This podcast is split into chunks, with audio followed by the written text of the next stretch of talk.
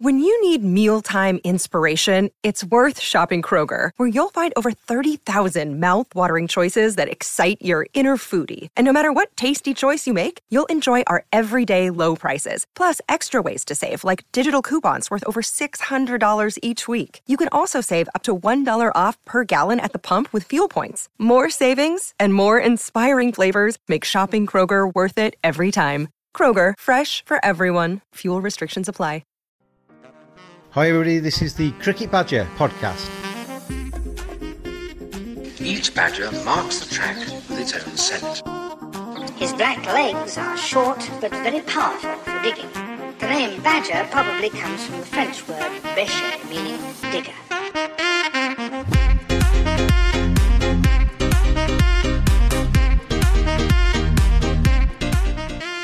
Hello, welcome to another edition of the Cricket Badger podcast. It's James taking you through this week. Got a special guest in Gary Barwell, who is the head groundsman at Edgbaston. And ground staff, in my opinion, the unsung heroes of the English summer. The hours they work, the dedication they put in, second to none on the county and international circuit. And during the World Cup, at times took a little bit of a, a hammering on social media because of the rain and the fact that there was four or five games were abandoned. Mark Butcher took to Twitter to say that he felt that the standard of the pitches in the World Cup were spoiling the tournament. So I thought I'd get Gary on this week to chat about life as a groundsman, what it takes to prepare a great pitch, and give him a chance to come back at Mark Butcher's comments. So in this edition of the Cricket Badger podcast, the groundsman strikes back. Hi, my name is Brian Lara, and you're listening to the Cricket Badger podcast. It's that Badger style. a little bit of relaxation. Managed to get to go to the final, which was nice. And uh, yeah, it's uh, back on with the, back on with the day job, which is a well, we, we call it the day job anyway. It's the um, everyday job, really. How was the final experience? That was pretty decent, wasn't it? Oh, unbelievable! It was. Yeah, I, I, I like my cricket, but I'm a bit more football football fan to be honest. But uh, I like obviously I like my cricket and being involved in it. And uh, yeah, very proud. Um, what with knowing, you know, speaking to the players and knowing how good bunch of group of guys they are and how well they treat my staff here at Edgbaston when they come as as a team and as a players. Yeah, nothing but admiration, and it was great to see cricket in the spotlight, which was nice. Oh, so it was a pretty special day, wasn't it? A pretty special day on Sunday. Yeah, it's, it's a shame. There's a lo- I know it sounds a bit of a cliche because obviously, of course, you want England to win. I always will do, but uh, New Zealand are a fantastic bunch as well, and um, it was a it was a shame someone had to lose in that way, but I'm very happy that uh, England won. It was amazing. The reason I've got you on the pod um, was because I saw Mark Butcher's comments got midway, yes. I think, one um, through the Cricket World Cup, and you obviously responded to him on, on Twitter. This was ahead, ahead of the World Cup, Gary. Everybody was expecting 500 was going to be scored. It was always going to be 400 plus, 350 minimum to win a game. Yeah. It was going to be batsman's paradise. But we had that weather at the start of the competition, and it seemed to uh, affect the pitches and make some of them maybe a little bit too paced and a little bit slow. Would you say that was a fair comment? I think too paced is harsh. I think we, we don't sometimes give the bowlers enough credit for how they bowl when you're changing up from 60 to 80 in a ball. Uh, I think is a big difference on pitches, and I've thought too paced watching it from the side. If I'm honest, sometimes some pitches were a little bit on the slower side. Uh, I don't think we definitely had one here. Um, I didn't watch the coverage in depth to sort of make a comment on other grounds all the time, but I watched enough to uh, sort of calculate things. Our first pitch was determined by the weather. You know, we had 40 hours of light, let alone hot sun, and I was happy that it was the, pitch was fair for both teams. You know, we had 100 on it. You know, Kane Williamson batted quite beautifully and had to sort of dig in. I mean, I'll, I'll talk personally about here. I, I totally agree that the pitches were a little bit slower and probably offered a little bit more for the bowlers. But actually, what it did do, it brought different skills within the game. England played India here, and Liam Plunkett bowled superbly, so did Chris Woakes. And I think sometimes within a when a pitch is offering a little bit for the bowlers or it's something a bowler doesn't quite get the credit they deserve. It. From my perspective, as, as a cricket fan, first and foremost, I, I, find the kind of 450 wickets, yeah, it's great as a one-off. You want to see a load of fours and sixes, but it's it's nice, certainly across the tournament, I think, to see a, a mixture. I totally agree. And I'll throw you a question now. Did you see all the games at Edgbaston? I did, yeah. Which was the best pitch? Now you're testing my memory because I've watched every single match of this tournament. Started off with New Zealand, South Africa, then we had New Zealand, Pakistan, then we followed it up with England and India, followed it up with India, Bangladesh, followed it up with a semi-final Australia versus England. The Australia England game was good. I enjoyed that match, but I enjoyed it probably with my native bias involved Yeah. in it because of the result. Um, I I thought totally the agree England, with India, England India pitch was good. Yeah, but you one thing you never said, you never said the closest game because South Africa, New Zealand ebbed and flowed. And I would I would totally agree with you. If you ask me now, I was so pleased with the South semi-final pitch. I spoke to both coaches, captains, everybody, and I said I want the pitch to be as good as it can be, so it's fair for both teams. If I walk off doing that, I've done my job. The best team will win, and I generally believe that. Every every cricket groundsman, I imagine, I'd like to think so. I've not I've not spoken to him about it. Like to see, and Karl would have been the same at the weekend. A nice 3:30, and the team get it, nearly get it, or get it with an over to go. Yeah. And I, that's probably where I'd like to be. So England India was a good pitch. The other pitches were still good. They had different characteristics. Ours was down to weather, but also there is another thing that a lot of people, and I've actually started following some of them, and, I- do take, and I'll go on to the butcher comments about it. Constructive criticism, or uh, you'll have an opinion, or other journalists, or whatever it may be, the person in the street. I've got no problem with someone saying the New Zealand versus South Africa pitch here was a bit slow and it was hard work to time your shots on. Do you know what? That was that's fair. I'm not gonna. I won't even argue. In fact, I'll agree. But bowlers bowled well. But my question there was actually the closest game you didn't mention, the one that was ebbed and flowed and went down to the last four balls, and the other one did. The same pitch went to the last four balls. If you come and watch a Royal London here, like a T20, we've got a T20 on Sunday against Leicestershire. It's a brand new pitch. Yeah. We don't, then then we've got another T20 on Wednesday, which is two days between. It's the same pitch, so it's very there were very little in it. But if you come to a one-day international at and I bet you have done numerous occasions, I bet Yeah. you say, if I said to you now, every time you've been here, I bet it's been a new pitch in the centre of the square, and it looks pristine. Yes. And that and that would be for every, I imagine, every ground, isn't it? You've been to Yeah. Yeah. Yeah. for a tri- bilateral series. Now, all of a sudden, you're now giving me one, two, three, four. In four weeks, I've got five one-day internationals, and none of them will be on the same pitch. So the headlines pre, I remember seeing actually, and it's one I've kept, one of the ones that you know you keep, and it was on the back of the Sun, I think, and it was said there's 99 problems, but the pitch ain't one before the India game, which I thought was amazing. Everybody was talking about, oh, it's going to rag square Edgbaston, uh, India are going to get it to turn, all this. But we were pl- we'd only played on one pitch. The first two games were played on the same pitch. It was always going to be the case. We put those groundsmen don't get interfered with by the ICC, but there is a there is a remit you have to stick to. I was going to ask you that actually, Gary, because the one of the one of the things that I, I saw written and, and talked about during the World Cup was that the ICC take over the grounds effectively. It's their it's their tournament, and therefore, yeah, there, there there was even almost a suggestion that you guys weren't going to be involved. It was going to be ICC groundsmen, which was daft. But you get guidelines as to what you're supposed to do, and you're left to your own devices then. Yes, pretty much. Uh, I can't, like I say, I can't speak for every ground, but I can speak for myself, uh, and I'll happily. Anybody ask me, I'll answer the same. We are left to our own devices, but about a year out, we will have. We won't have the fixtures of who it will be.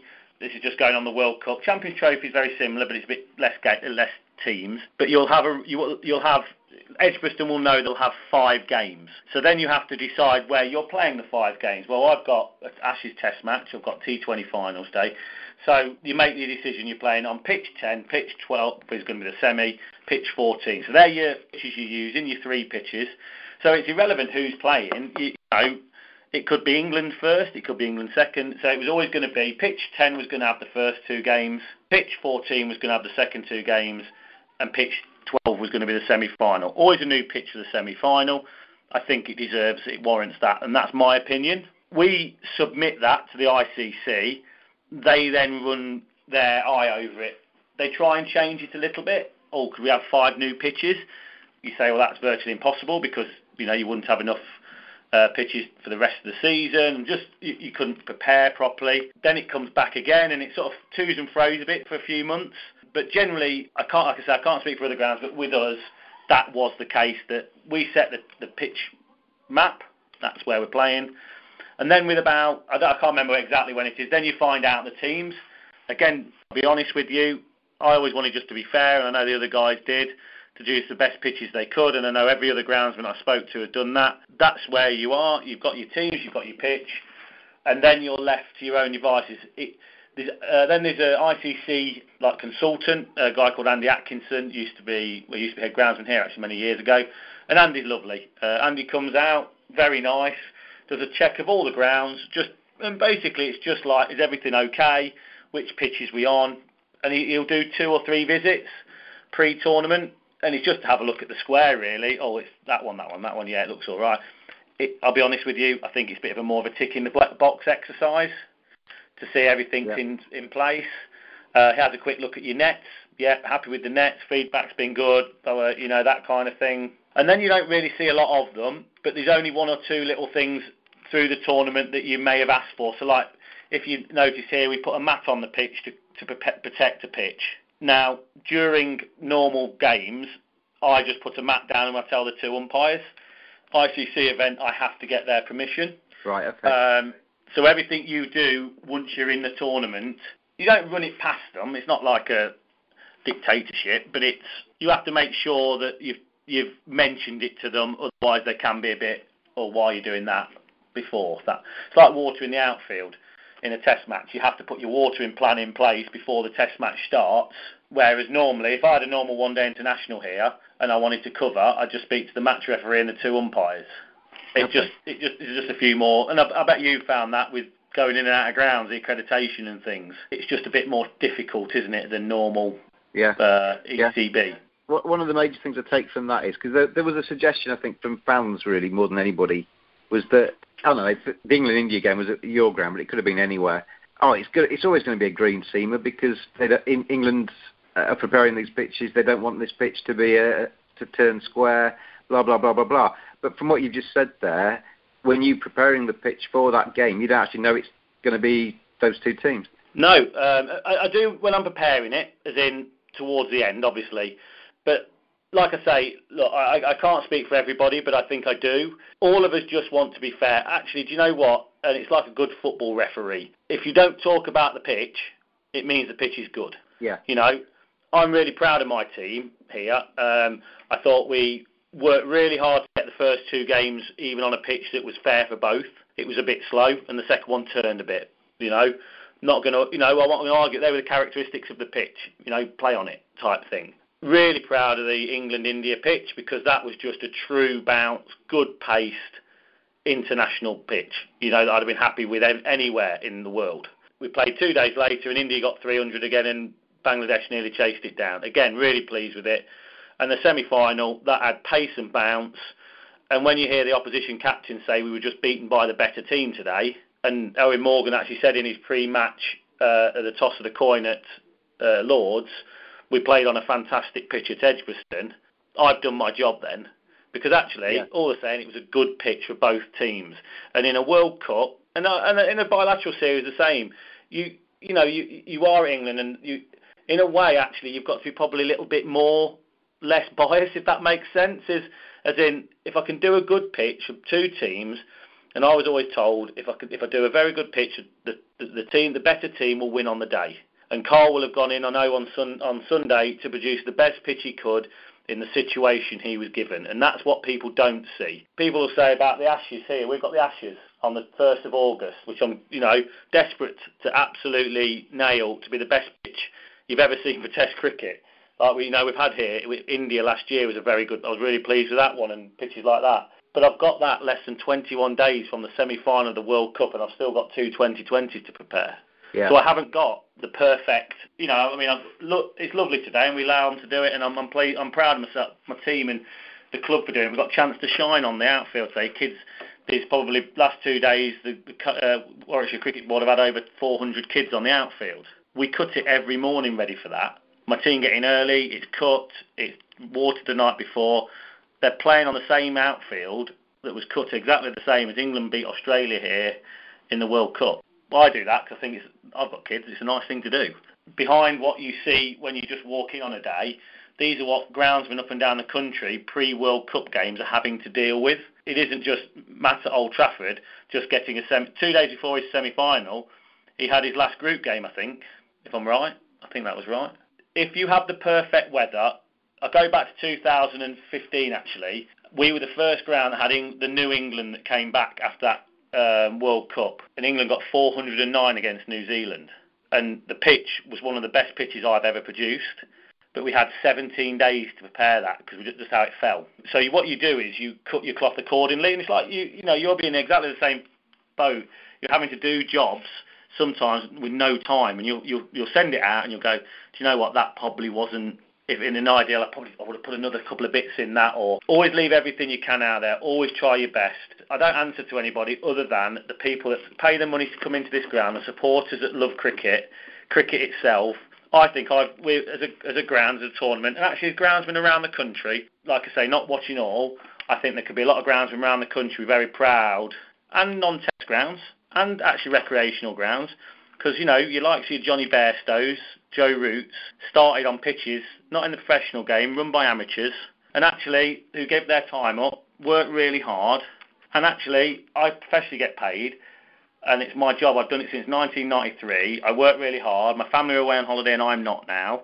You know, and actually, we give up that time. My team do, and there's head groundsmen and ground staff all up and down the country that have done that for this World Cup. And the grounds that have had non, have had domestic cricket, we all work hard to get to where we, the goal is. And I'm hoping all of the everybody involved in cricket that's had something to do with an England player or someone that's gone on to win this can just take a little small drink and go, or you know whatever it may be, and feel really proud of how England you know played the game. And it was a, yeah, that's how I feel about it. So you know we do our best, we try our best, and yeah, it just when you get bad comments, you sort of reflect on it a bit.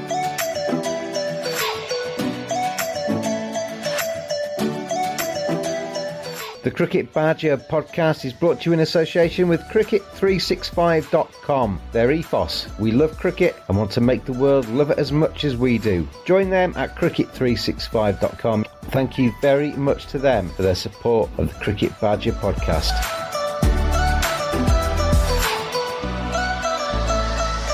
I used to work at uh, Yorkshire County Cricket Club, and Andy Fogarty, who's been there yes, for countless well. years, he pretty much slept underneath those those covers at times. That pitch was his baby. You know, he, as the media manager, I used to try and get in there quite early, and obviously after interviews and things at close of play, you'd be there quite late some days. But regardless, you know, he'd be there before me, and he'd be leaving after me. You put in a lot of time, don't you?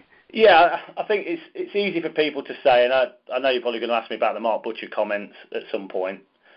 You know, I, I, I do go on Twitter because I think you know people are generally quite interested in pitches.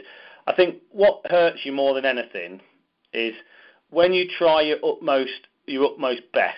You know, some days your best ain't good enough. You know, you know we all have them days, or your pitch isn't quite there, or you're, you know, you're a bit disappointed, not carried or whatever. When people criticise you and it's a little bit feels a bit unfair, you know, like I said to you at the start, I don't mind that.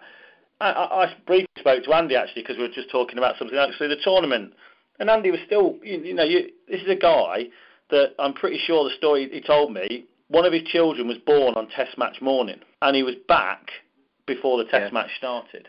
Some people would say that's well, that's stupid. You shouldn't do that. You should put certain things first. But that's his level of dedication. That's why he is one of the best at what he does. You know, I'll ring Andy up and ask a couple of things. You know, Andy's a really lovely guy. Very, he's not like me. He's I'll always you know, try and stick up for people, or might, might be a bit more on Twitter or whatever. But he's a really genuinely good guy. So is Matt at Old Trafford. So you know, all of them are. I can honestly say there's not one of the first class 18 head groundsmen I wouldn't defend if I thought somebody had said something that was at them, if that makes sense. Because yeah. I know how hard they all work. And again, I say this across the board. There's a lot of amateur club groundsmen and no, might not be amateurs, professionals, but at club cricket grounds that will do exactly the same. My problem I have is when you criticise something to such a level, that passes down, and the amateur player will do exactly the same. And it's just a bit, yeah, it's just a bit unfortunate. I, I used to compare Andy Fogg and his team to kind of postmen because you know you're driving around in the sunshine and the postman's got his shorts on and it looks like a fantastic job, and then you you see them in the rain and they've still got the shorts on and they look freezing cold and they're wet through and it's not quite the same job. And ground stuff, it's a little bit more like that, isn't it? You, you know, some days yeah. you see Andy Fogarty at Headingley and he's got his cup of coffee and you know he's sat there in the sunshine. It, look, it looks absolutely paradise. But you don't. What fans don't see in that situation is all of the work that's gone around the edges of that. I, I class myself, and I think a lot of the boys do. We're very privileged. I work in an, an industry that I love. You know, I've met a lot of good people, very good people actually. I don't believe I come to work every day. You know, it's a, it's a privilege to. I'm a, a custodian of the, what I do. Uh, like you know, some people feel differently, but I, you know, I generally I've worked at some amazing grounds in my career. And again, yeah, some days you come in and it's like, oh god, you know, lead up to New Zealand, South Africa, just keep the World Cup. It was Groundhog Day every day. Yeah. Week later, we're here on a Saturday afternoon preparing for a game. I think it was on the Sunday, England India. It's 30 degrees or 30 plus, and you're leaving the pitch to bake all day nicely to get hard for the following day. You got your shorts on, you've mowed the field by 10 o'clock. You're on a Saturday, you know, but you know everything's done. Ground's looking nice. The players have come in and done their bit, and you're like, right, we're getting ready now for the big. You know, you know it's, you know, you're pretty happy with everything as much as you can be. But yeah, so the, the contrast is is ridiculous, really. You're right. I, I totally agree with you. But again, I suppose it's you'll know that as well. You know, you'll turn up maybe to Yorkshire versus Worcestershire in a Royal in a Royal London, and there's two or three press guys there, and it's quite a nice sort of very chilled out day. You get your access to the players and interviews at the end, very easy going. Whereas you'll come to here as England versus India, and it's like we're, we're even we're even talking about. I mean, you know how big our media area is that it there's a breakaway part for the media because there's that many. I think we all have it in working cricket. I, I met you in Abu Dhabi when I was over there covering yes. the the MCC game um, pre-season, and the reason I, I like those pre-season trips is purely exactly because of that. You get you get the sunshine, you, you pretty much guarantee play, and there's very few press go out to those trips, so you get a lot more access to players, and it's a lot more relaxed. And yeah, you, you're dead right. You know, the, the contrast between that and you know, I wasn't at the final on Sunday, but a contrast between that and the final, I would imagine would have been incredible. Oh. Um, let's get let's get across to the, the Mark Butcher comments then, because on July the 9th, Butch, um, he was a guest on this show um, recently. He t- tweeted, he said, that, sorry, but the pitches have been garbage this tournament. Um, your reply was, really gutted about this comment, but rather than moan or groan, I'm giving uh, Mark Butcher 72 the opportunity to come and work at Warwickshire CCC on the lead up to the Ashes. 14 days out, I'll provide kit. See you on the 15th of July. Oh, and don't forget to have two T20 games as well. That comment from Butch was a little bit kind of one-sided, wasn't it? it was a, there was no kind of. I think hopefully what you've speaking to me is what you see is what you get. I'll give anybody their time of day. I'll work hard. I've got no problem if you criticise a pitch that I have. So if you went through the tournament now and you asked me my opinions of my pitches here, only here, I'd say first pitch was a little bit slow, quite hard work to bat on, bit old school traditional. Not for everybody, but I'd have probably liked a bit more pace in it. Second pitch turned a bit, but we were on a used pitch because of the tournament. But actually, it was great to see Babar Azam get his 100, and the atmosphere under Pakistan here was like that. So you can see what I'm saying is I'm, I'm changing how I talk about my pitches. Yeah. He, he, he when did he send that? Yeah, July the 9th. That's two days before my semi-final bearing in mind, I had two games that were 500 runs in it that was a bit slower. I agree with that. And, and I'm just going on here. So bearing in mind what his comment suggests is including here. The following one, England scored 337 against India, and India got 312. And anybody watching that, it's only because of England's really good bowling at the end that sort of, you know, India slowed up a little bit, didn't they, towards the end? And then the next game we got 312 played, 294 I think, or 287. Now, my argument is, if that last pitch that's taking that one is utter garbage, well, I'll, I'll, well, I don't know what to do. and my, my disappointment, you can go through my whole Twitter. From day I put it first on, I've never ever once criticised a player, ever. Why is that? There's two or three reasons. I don't think it's professional. I don't think it's right, and I don't think I'm good enough a person. I might have, you know, been critical of a footballer, you know, because I'm not. I don't work in football. I watch football and I love football. If I said now, oh, I think every opening bat in the country is awful, that's such an awful statement, and it's such a wrong statement. Like cricket pitches, there's good ones, there's bad ones, there's indifferent ones. To sweepingly say that basically groundsmen have ruined the tournament because the pitches are all garbage. If you look at his tweets that day, I'm sorry, they're inconsistent. So I've gone back and firstly and said, how many pitches have you produced? And he said, oh, you know, I think he comes back with, don't, don't be like that, Gary. You're, oh, you're better than that, Gary. And then the next comment he says something, and I said, I can't remember how I commented, and he just turned around and goes, if you don't like it, turn off your phone. That's the sort of thing yeah. a, a child says. You know, don't be disrespectful. Be what you are, a, a really brilliant international cricketer. You know, when I've met him, been a pretty nice bloke. Yeah, yeah. You know, yeah. I've got no arguments with Mark Butcher, the cricket commentator, who, if he'd, in his opinion, he just said, um, I much prefer the pitches with a bit more pace and bounce in them.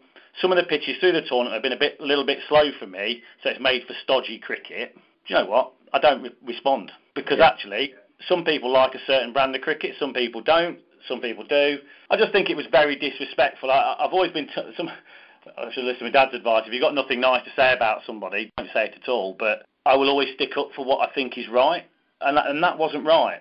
That was, you know, other than a couple of comments Mark Ramprakash made when he was working with England, I think they're some of the worst comments I've ever seen from a person that I actually quite respect. I still respect, but I, it's been a bit of a, yeah, I've, I've lost a little bit of respect for, if I'm honest.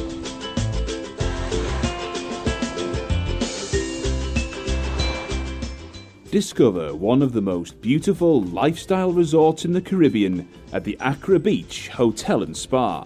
Located on the south coast of Barbados, this beachfront property offers 224 rooms, sparkling pools, four restaurants, three bars, an on site spa, event and conferencing facilities, and a welcoming team providing unparalleled relaxation to make your stay a memorable one. What are you waiting for? Book your reservation at this award winning hotel today and experience the Caribbean dream. Can, can, you just explain to me, Gary? From obviously the rain and, and the weather plays a massive part because you need to get the you know the pitch to breathe, the sunshine on it, and all the rest of it to get it exactly how you want it to get. You know, if you want the, the 100% wicket, then that's that's what you require, isn't it? When Yeah. you've got a pitch that's in preparation, you've had a bit of rain, you, you're working hard to try and get it, you know, to the standard that you wanted to get it. How how much how much can you see how that pitch is going to play from say a week out, and what what how much scope do you have to actually do stuff to to remedy being a bit behind Um, schedule? Prime example, like I say, let's look, use an, it's, it's most re- relevant the New Zealand uh, South Africa game. You, you look around that pitch, it looks like a day glow colour, yet orange round it, where the hover cover's sat. It's been on that long. So you, you prepare a pitch generally in this country between four, well, if we're in the middle of season, between 14 and 12 days out. You know, you put your water in it, you start to do the rolling process, your grass height. People do different techniques. You know, everybody's got their own little techniques of doing it to get to the same goal. We, we have ours. The problem is, a, a week out, you know, so let's go for the 14 day process nicely. It's like putting a cake in the oven. And basically, it's 14 days out, you, you, you get your water in. The weather forecast is that there's a bit of rain towards the game the following week, but generally pretty good. So you've had a look at your forecast. So you put, put your water in, you take your, and I do here, I take a moisture reading to know that the moisture is going to be nice for the match. It doesn't mean anything to anyone else, but where we want it to be. So take the moisture reading, we start the rolling process. This, the pitch in question, we had a, we had a four-day championship game uh, against Notts here, that finished on the 6th of June, and our first game was on the 19th of June. So that was 1, 2, 3, 4, 5, 6, 7, 8, 9, 10, 11, 12, 13 days rolling process from the 7th of June. The sixth night, you'll see us if, if you were here, we'd be cleaning out all of the international pitches for the, for the tournament, getting them all uh, scarified out, tidied up, ready for that rolling watering process. That night we put the water on, uh, ready to roll on the 7th, which is the day after. The 7th rained heavily here in Birmingham all day, so we managed to get a, a blotter on to block the pitch and sheet it over so we could try and get on the roller. The 8th was rain most of the day here in Birmingham. Then the 9th was really nice, so I managed to get the rolling on and got about three or four hours that first day. Again, looked nice. The 10th was poor, the 11th was rubbish, the 12th was really average, and then we, next time we got on it was about the 13th. So bear in mind then, in a six or seven day process, the pitch has only seen sunlight for one day, and it's only been rolled once. So then you're starting to put blowers in it. If you see my tweets, you'll see pictures of blowers in there. We're trying to dry the pitch out as best we can then to be fair for both. So what you end up doing is you go from this idealistic pitch that's got pace, bounce, carry, you know, everything you want to, right, let's see where we are, let's reevaluate. So then you start working evenings and late, You have a bit of a break in the weather on the Friday, so you get the rolling done. But then what you have to do is you sort of not force dry it, but it's not natural. So you you do all your readings, and it's maybe not quite as hard as you'd like it to be. Um, it's hard enough, you know. There was no indentations, there was no up and down movement, there was nothing untoward on it. You know, it's a sort of pitch. If you played on it for five days, would have probably got better. You know, your, your moisture content is pretty decent because you've been drying, but you're you're against the weather. You've got none of that nice warm sun. You know, we've got lighting rigs here. It was raining that much, I couldn't even get a lighting rig on. So you're very limited of what you can do to that pitch. And if you watch a tournament, I don't know about anywhere else, and I've not really done the uh, uh, looking at it data-wise. There'll be an argument to say that prob- it wouldn't surprise me if you look at the scores. They started off quite good. The rain hit the country because it hit most of the country. The scores then went down for a few, and I think probably went up again. Um, I might be wrong on that, but if you look here, England against Australia would have scored 400 because they they beat they got 223 with I know that's if buts and maybes, but with 223 for two off 32 overs. I said that on the podcast. They're on they're on course for 400 plus, maybe even 450. Yeah, the pitches here as the tournament went on got better because the sun was out. You can't yeah. ever, you know, people say about pace and bounce. Obviously in Australia it's always quick. It's sunny their clay content's slightly higher, so they've got the sun to dry it out. No matter what the groundsmen are around the country, their efforts will always ever go in vain a bit if they can't get on the pitch to work on it. I always say that that the level of expertise, and I don't even include myself in that, to be fair, around the country is that high that sometimes people prepare pitches in the most dire situation. You know, getting them out in March. You know, our first game here was March 26th.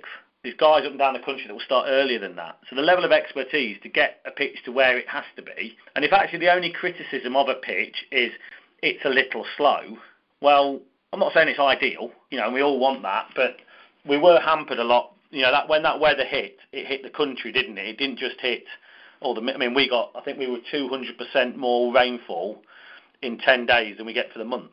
Yeah. You know, so you can't really underestimate how hard that not having any sunshine affects you, you know, especially when you're trying to produce a good flat, nice carry batting pitch.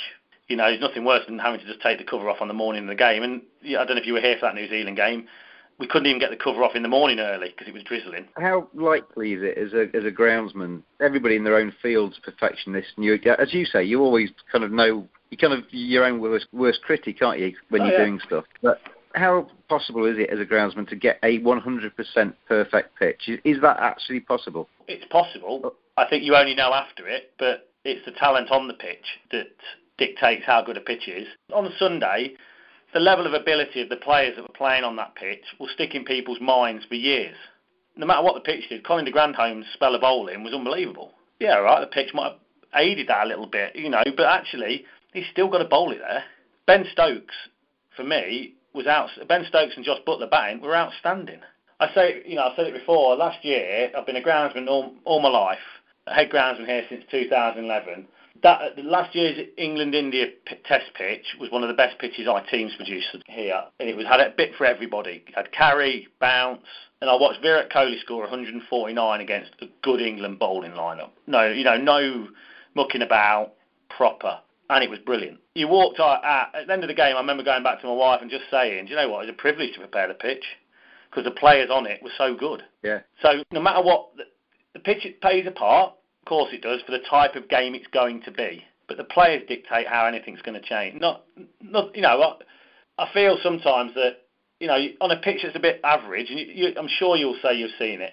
On an average pitch, it's not great batting pitch. You'll see someone score 100, and you go, "Wow, how good was that?" you know, in foot, the best pitch, the, uh, what I thought the flattest pitch and the best pitch we had was the semi-final here. We peaked at the semi-final, which is nice for me and the team and Edgbaston because it was, you know, England Australia semi-final of the World Cup, and I thought it was the best for the carry and the bounce. You know, it was really, really good. You, you, yeah. you must have felt, Gary, for your counterpart at Bristol. Yeah, because there's nothing worse than putting all of that in and then not actually getting a game. No, and and I know Sean really well, and uh, he would have been desperate. Him and his team would have been desperate for that game to go ahead. And there's nothing worse because you've.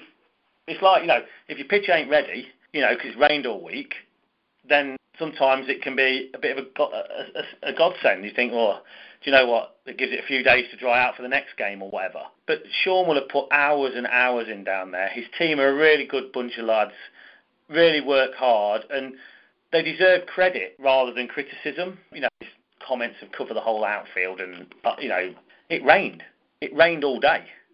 Unless you put a roof on the place, you know, it's. I always think that. I saw those comments that oh the covers aren't good enough. Michael Vaughan was saying that we need to have bigger covers, but yeah. if there's one country that plays cricket in this world that knows how to cover a ground and knows how to deal with rain, it's England, isn't it? It's a bit of a it's a bit of a false thing about the covers. I don't disagree. That's not me saying I disagree with the covering of the whole lot. That's not me at all. If you look on the pictures here, and uh, you'll be able to see it. If you cover the whole outfield, it's a sand-based outfield. So if you cover sand-based up, it'll die out when it gets too dry. It becomes dangerous. Actually, we saw that once in the uh, in uh, West Indies, I think it was, when it when the run-ups uh, dried out too much. And I know that was different kind of you know makeup of the soil and stuff like that. But if you look at the India-Bangladesh game here, to the right of where the bowlers are running in, the when you're looking out the press box, there was a big dry patch on the outfield. It had just got worse over the few days, so we obviously had a lot of cricket. But that's caused by the sheets on the outfield it's drying it out, so there's no moisture in the profile holding it together, so you have to pump the water in. It came back to the semi-final, still see a little bit, but we came back, so we watered it. These outfields are designed to take heavy rain, you know, and I mean proper heavy rain. We, I think we're at 40 mil an hour any rainfall, so if we have 40 mil of rain, we'll, we'll play. What they don't, what they all struggle with, and if you sheeted them, the same thing would happen. If they get greasy on the top, it's that grease that the umpires are slightly concerned about, rightly for the player's safety.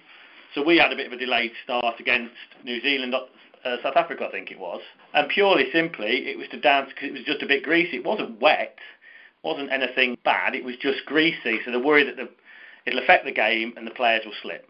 But no, I, I think it's we, we've got the, the, the soils and stuff. Is if you're going to go down the route of looking at why they are, you've got to have all your facts behind. You know, here we had one of the wettest spells we've had in June ever, and we lost two overs. You know, and if you'd brought the anthems forward, you probably would have got them in. You know, we lost two overs in five games. There's an argument to say. I mean, Bristol were very just very unlucky because I know how hard Shetland works, and I know his one-day pitches are very good.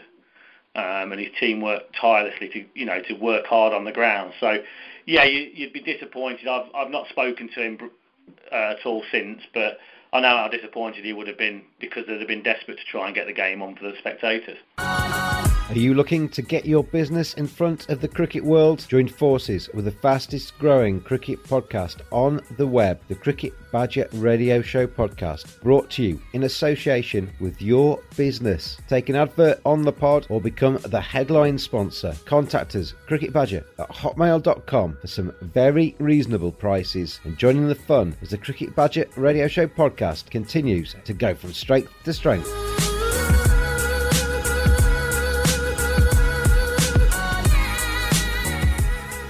I saw quite a few comments from people overseas on social media about the World Cup shouldn't be played in England. You know, it should be played in a country where you know it's going to be dry.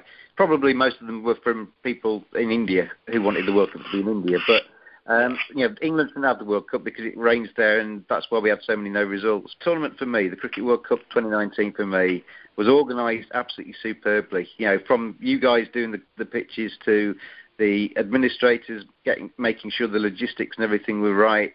I think it was a superb tournament. There's one thing that we know how to do in this country, and that's put on entertainment events. Uh, I think I think the, the problem is now we, we live in such a different world. Good in some respects, bad in others. You know, we talk we, we've spoken briefly about Twitter. You know, it can have its positives. People see the pitch and people have their say, but with that, you have to have a level of responsibility. I look at and listen to people that are what's it. Cricket should be played all over the world for me, and we lost four games this tournament. It was just unfortunate. It was the four games in about a space of a week, which was, you know, like I've spoke to you before about, that was our preparation week, wasn't the game week. The tournament, I think, on a whole, has been brilliant. I love the fact it was on free-to-air TV at the end, that everybody can watch it. You know, my wife was just going on holiday, and they said they stayed in for an extra hour and a half to watch it. Uh, my wife, her friend, her husband, four kids in a little little travel lodge watching it around the little telly. Well, hang on a minute, cricket's winning then. You know, you had three amazing tournaments on, uh, the British Grand Prix, Wimbledon, played again on a natural surface, and you know what Win- uh, what Neil Stubley and his team do down there is amazing. And the Cricket World Cup final, it was there were showpiece games, and every country, like when it was in Australia and New Zealand, it was amazing. You know, I watched bits of it again, times and stuff like that. It will when India host it again. I'm sure they'll make an amazing job of it. But every country deserves to host it. Don't be critical because it rains. I think there's a there's a cricket ground I think somewhere in Sri Lanka that's built because it's there because it's supposedly the drier part. It doesn't get the monsoons as much. I'm sure England were washed out twice. They're just natural things that happen. Unfortunately, cricket is dictated to by the weather. Um, unless you've got a couple of grounds that have got roofs, you know, I think might be one in Australia actually randomly, but unless you've got that, the whole idea of the World Cup is to promote the game across the world. And that what that gives to you is different surfaces, different types of play, different conditions. And yes, you know, who says that next time it's played wherever it be played in the world, they don't lose two or three games? I hope they don't. And I hope that the, the people that I saw come into Edgbaston aren't bothered about those comments, if I'm honest, because Pakistan were just unbelievable. The noise in that game. New Zealand, South Africa sold out. England, India, colour and just everything about the day. It was, I mean, it was the UNICEF day, but the the colours and the vibrance of the ground was unbelievable. You know, India, Bangladesh, Bangladesh supporters were on it. For, you know, even though India were in control quite a bit of the game, Bangladesh supporters were out in their droves. That's what a World Cup is. You know, I sat and watched the whole of New Zealand, India. Uh, we had a game here. We have a game here? We had something here. We're pre- prepping. I watched most of the game, semi-final, because it was just enthralling. You know, and I don't know about you, but that's to me what a World Cup is. The vibrancy is people getting together. I mean, that's, that's one thing about this country, isn't it? It's so multicultural. We had a lot Yeah. of the um, overseas sport was already in, in this country to start with, but what made it fantastic is, I mean, I, I, one of my favourite games, Gary, was the game at Old Trafford where India played Pakistan. They don't play each other very often, No. and you had in the in the stands you had green shirts next to blue shirts, everybody getting on, everybody having a fantastic time, and that that to me is yeah exactly what you said. It's that's what it's all about. It's about fans getting together and enjoying a festival of cricket. But, but you know yourself, you know, you do a podcast and people listen to it. You'll do a podcast, and at some point, like I say, we, we spoke about the Mark Butcher thing. There'll be people that agree with Mark Butcher. There'll be people that agree with me, and that's the way those sort of things work. You know, even if you, you know, you'll read it. You know, and I said about the 250 game here, brilliant game. Some people go, oh, this is hard work, can't watch this. Yet there'll be some people turn around and go, Michael Vaughan said it, I think, on the TV the other day. Some of the pitches have actually, I think it was radio actually last night, some of the pitches actually made for some brilliant cricket. Nervy, tense. Sometimes you just have to admire the player's skill that are, is on the pitch. Don't be critical of things. And I've, I've read the odd bit of critical stuff, not about pitch, about other things. Do you know what? Admire how New Zealand handled defeat. Admire how England were very gracious. Chris Woakes going up to uh, Martin Guptill at the end. Just, you know what, just for once, forget any negatives.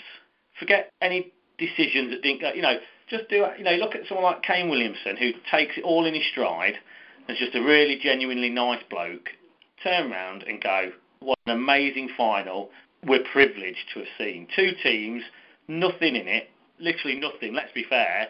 They both went, New Zealand up against it, and England were up against it. Then New Zealand came back in and were, you know, look, I was up supporting England, and I was in the ground thinking, oh, oh no, the chance have got, it's gone. The chance has gone.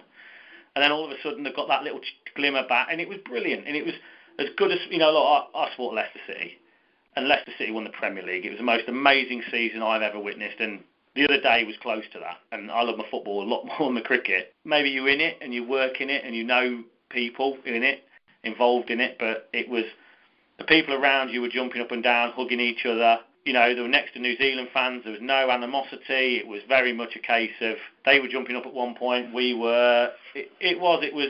It just showed you the level of, yeah, what the game's done. And I think, I think sometimes people can on on places like social media. You, you know yourself. You're always going to get people critical just to get the reaction. Yeah. And I think it's just disappointing when you read that. That's all. But I, I'll be honest with you, Oh. certain times I don't bother reading the negatives. I just stay with the positives. Mark Butcher tweeted about the Lord's pitch on on uh, Sunday, said, just an observation from the comfort of my sofa, ball appearing to grip since the shine's off the new ball, a little bit of indifferent bounce too. Obviously, I'm no expert, but that's what I see. Again, there's nothing wrong with that because that's his opinion. It's an opinion of something. You know, I, I have, I, I'm not, I'm not, I've not read that, but I'll be honest with you. I've got no. If, if, if that, you know, if that's what his opinion was of the pitch, nobody can read that and think that's. It's not negative. It's it's an observation, isn't it, from an England cricketer that has played the game a lot more than I have. It's when you can when you criticise everything. Imagine if I came out and just said, "Oh, every podcast in the country is rubbish"? Yeah, yeah. Not so much. Like I say, anybody that's played Test cricket for England, in my opinion, has a right to comment on a pitch. But, and there is a big but, also then has a responsibility to understand what goes into it. And that's where I sat on that. It was a real. There's a, there's a couple of people out there. I won't name others, but there's a couple of people out there that you read it and it makes you wince, thinking, but you know the person works really hard to do that. So I say, basically, he sent that out. Yet two days earlier, I believe we'd done a really good pitch for England and India. A really good pitch. I was so proud of my team. It was going to turn. It was going to do everything. It was a good, true one-day pitch that people could score runs off. You know, it's only through the good bowling of Woakes, uh, Plunkett, Wood, towards the end, I'll, I'll probably give him Archer, probably, uh, he was there as well, and Rashid, that stopped New Zealand. Good bowling up front by Woakes and Archer, I think it was, that slowed India down at the start. There's nothing different. The pitch stayed the same for the whole game. There was a really good one at Taunton where Bangladesh chased down 300, uh, Yeah. 330 was it 320? There was an amazing game at Old Trafford where West Indies and New Zealand went hammer for tong. You know, That was my favourite game of the tournament. That Carlos Brathwaite. you know, I watched and I remember watching the last bit of it, and I, remember I was outside. I'd had some time with the family, and it was on in the background. And uh, I think West Indies were sort of like 164 for seven, no chance, or six or something. Yeah. It was they were quite they were out of it, and you watched it, and you were like. They're in it still. They're in it. They could do this. But he's I would- I would- basically, with his first comment on June the 9th, the Taunton. Let's just, I'm just picking the Taunton pitch and the uh, Old Trafford pitch and my India pitch. They're garbage. It's the generalisation from a guy that is very well respected, that a lot of people listen to, rightly, because he's earned that respect through batting at three for England and having a very successful career as an England cricketer, would not even. If you read any of my tweets, there's not one tweet that's negative towards Mark Butcher because I don't. I don't have any negativity towards him. What I do have is a level of I feel it was very unprofessional by a person that understands how hard it is to get a pitch right. Are you, is the But invitation for him to come down and work with your team still open? Yeah, never. He's never took it up. He's too busy. Yeah, do you know what? And it's it's a funny thing to say. We had the semi-final here, and I put on. Uh, I, I don't know if you've seen it. I put a picture of the pitch on, thanking my team because obviously the end of the tournament, really working hard, and I'm really pleased for Edgbaston because it's a great place to work. I love it when fans come in and they enjoy the day, and that's why I work hard because it's you know the pitfalls, but you know the adula- adulation when you get it. I put on there, hope it was good enough for him, and he didn't even have the decency to respond. I, I'll tell you what, though, I, I'm sure the Cricket Badger podcast listeners all agree that unsung heroes of the English cricket season, ground staff. I know from, uh, as I say, from watching Andy Fogarty, how hard ground staff work at grounds and the hours that you put in, and the holidays that you don't take, like you say, when your family's away and what have you. And uh, uh, Yeah, no. certainly from, from my aspect, it's appreciated. No, I appreciate that, and we, we do, and, I- and I can speak for everyone, the first class groundsman, but I do say it a lot. You know, there's a lot of amateur club groundsmen that do exactly the same. You know, that don't get paid. Mine's in the public eye, and I suppose I'm there to be shot down if it if it doesn't go very well. But you know, there's a lot of club groundsmen that work hard up and down the country. There's a lot of groundsmen around the country that do football, cricket, rugby, tennis, and all the other ones that work really hard in what they do. And all and like I say, the first class guys, and I speak, you know, I can speak on behalf of them all. So I know it's, uh, all they try and do is do good pitches constantly for good games of cricket, so people enjoy it and have it. Like you said before, we'll try and have a fair contest between bat and ball. It's just there'll be some times where if you get a comment that you feel is a bit unfair, you will always stick up for either yourself or that that comment was a real. It really sort of um, hit home a little bit hard. I think you you're a bit tired through the tournament. It's been a long tournament for the ground staff. You know the ones that have worked what's the start and It touched a nerve. yeah, yeah, I would say that, especially from when you respect someone, it generally does it more. Does that make sense? You know, so when Eoin Morgan said it was a fantastic pitch at Edgbaston, they played the semi-final in, that means a lot. From all my team, go, oh, Eoin Morgan said, wow. You know, That's brilliant. That's that's a lovely comment to hear. And actually, it makes you, you know, at the end when it, when Australia lost, and Australia were a fantastic team to host here. Very respectful of the nets, thank yous, and everything. They spoke to Aaron Finch at the end, and not once, like I said to you before, they'd mentioned the pitch. And actually, you know, you can walk away going, yeah, England won because they won. They beat Australia because they were better. You know, like any team that played here through the World Cup, I think generally. And I think, like I say, not seeing all the games, and I can't honestly I don't think, uh, and I don't know, you might be able to tell me, Bex, you probably saw more games live, and I don't think there was any pitch that brought the other, you know, the better team won on every game. I think. I, I think the testament to that is that uh, I mean, we on the World Cup Weekly podcast that we've done during the World Cup, we made our predictions for every game, and there were so few surprises, and the surprises that did come because the other team played better, you know, and, yeah. and the, the fancy team played badly. You know, if if, the, if it was a, a lottery because the pitches were playing such a part, there'd have been far more surprises in the tournament. And like that one where Trent Bridge, where West Indies bowled out Pakistan, that was a good pitch. That had Yeah. pace and bounce, and West Indies just peppered Pakistan with the short stuff. Pakistan And- went and- away and regrouped. And they were actually a bit unlucky to miss out on a, a semi-final place, you know. And looking back now, you know, like I say, not watching it as much as probably the a true cricket fan, as in, you know, watches a lot more and probably knows a lot more than I do, if I'm honest. You know, I think it's been a very good tournament, a contest between bat and ball. Bowlers had a chance, but you've still got to bowl well. Uh, fan- a fantastic World Cup, and, and you played your part, and uh, really appreciate your time on the podcast this week, Gary. Hopefully, it stays sunny for you for the rest of the season. especially around the August the oh, July the 30th to August the 6th, if there's going to be any sun, and then hopefully late September when I've got T20 finals day, which is a little bit late this year, but uh, yeah, but hopefully we'll have a, a good Ashes test, which will just top off the summer. Hopefully all the you know all the people get behind the Ashes now. It's that Badger style. Thank you very much indeed to Gary for sparing me the time. As uh, we've said, very busy men, the ground staff at County Grounds during the English summer, so appreciate his time in coming on the pod. I think it was a really interesting chat and maybe gives you, the listener, a little bit of an insight into A, the dedication, B, the expertise, and C, the passion that uh, the groundsmen around the country have for creating the best possible pitches for you, the spectator. So wish Gary well for the rest of the summer. at the Ashes and the T20 final go well for him too. And plenty of cricket still to come during this 2019 season. What a summer it has been for cricket. So until the next time, Badgers, enjoy your cricket.